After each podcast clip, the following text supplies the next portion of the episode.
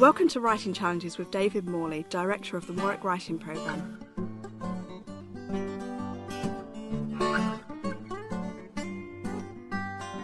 Hello, and welcome to our next Creative Writing Challenge. It is called the House of Fiction. Now, fiction writers know a lot about point of view. One thing they know is that, from the point of view of their publisher's accountant, the commercial success of certain types of fiction has considerable edge over the artistic truth of other types of writing. This hurts authors who serve their art scrupulously but make little return on it.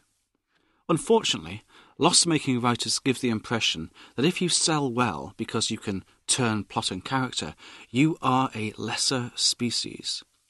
Many new writers, you included, may find themselves at this crossroads of literary choice.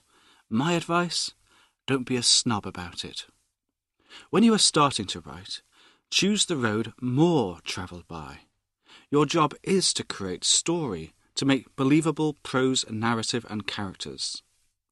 Accept George Orwell's proposition that good prose is like a window pane, and then proceed to build your story straightforwardly and without frills.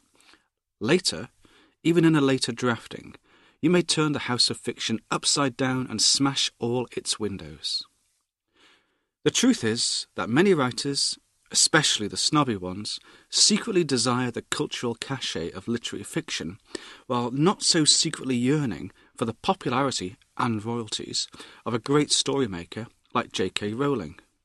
There lies your challenge.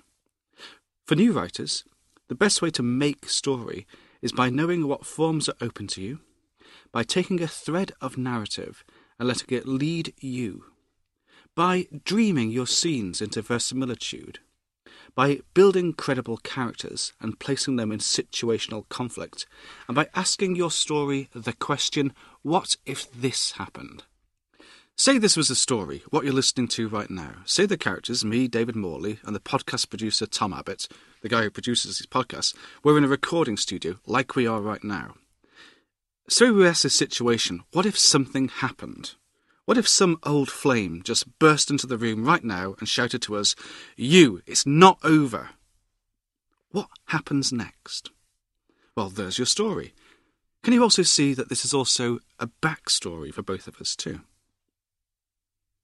John Updike says fiction is nothing less than the subtlest instrument for self examination and self display that mankind has invented yet. Literary fiction is the customary objective for an apprentice to creative writing, the making of novels, novellas, and short stories. Some question this. Why not teach new writers to compose popular genre fiction? The answer is that some writing schools do teach commercial genres, and there is every chance that many more will follow. The teaching of children's fiction, after the success of Philip Pullman, Jacqueline Wilson, and J.K. Rowling, waxes exponentially. Here at Warwick, we have a brilliant writer of weird fiction, China Miéville, on our staff. The argument to learn the art and craft of literary fiction comes down to an analogy with a rainforest. Like poetry, we value some species of writing for reasons other than their price within the free market. We value them because they are luminous, protean, and give pleasure. More than any other function, they allow language to live. Our languages get flattened, ossified, drained of life by people who do not care about variety or luminosity. Such villains, among them politicians, bureaucrats, and the media, are like loggers working language's forest to the roots, replacing their depth and strangeness with monocrops. Someone needs to cultivate the spaces, regrow them, and even surprise new species into happening. Like rainforests, you never know when these species of literature might prove useful, even essential for the evolving life of language. Such literature even brings with it the possibility of prediction. The literary novel is, of course, a prickly term used to distinguish it from commercial or genre novels such as science or detective or horror. Its qualities are supposed to include psychological depth, subtle characterization, and attentiveness to style. It denotes seriousness and profundity to some readers and critics. It can also seem slightly po faced and boring to others. I suspect that most of us enjoy a story.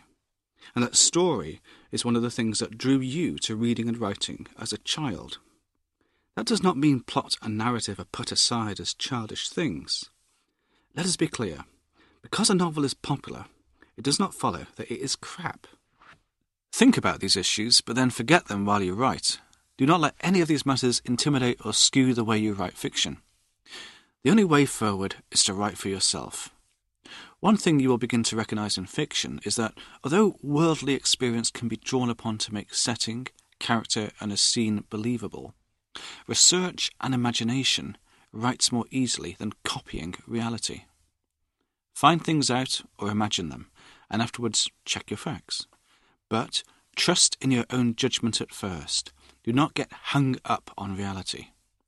It is astonishing how much you will get right, say, with setting, by simply following your nose and by reading up on the subject. Fiction's predictive power comes from this ravelling of intuition and research.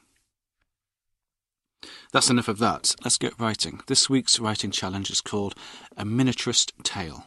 Ready? Okay. Write a whole story from the narrative point of view of an adolescent using the personal pronoun I. The subject can be either a date or an evening with friends. Use the present tense and deliberately use precise language, tiny details, and slang in the dialogue. The setting should be a suburban park. Begin the story minutes after something extremely dramatic has happened there this is your what if moment, for example, say a fight or an arrest. Write this entire tale in 500 words. 500 words should not seem too many. It's true you will probably write a thousand words before cutting the story to its elements, and the lesson in economy can be applied across your fiction. This exercise will get you used to some of the basic principles of story quickly. Tune in for the next podcast where we continue our exploration of the forms of fiction.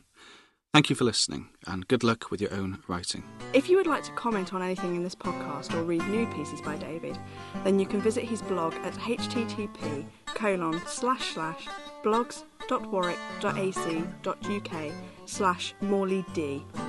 To find out more about the Warwick Writing Programme, visit www.warwick.ac.uk. Writing Challenges was produced by Tom Abbott for the University of Warwick. The music was written and performed by Dylan Owen.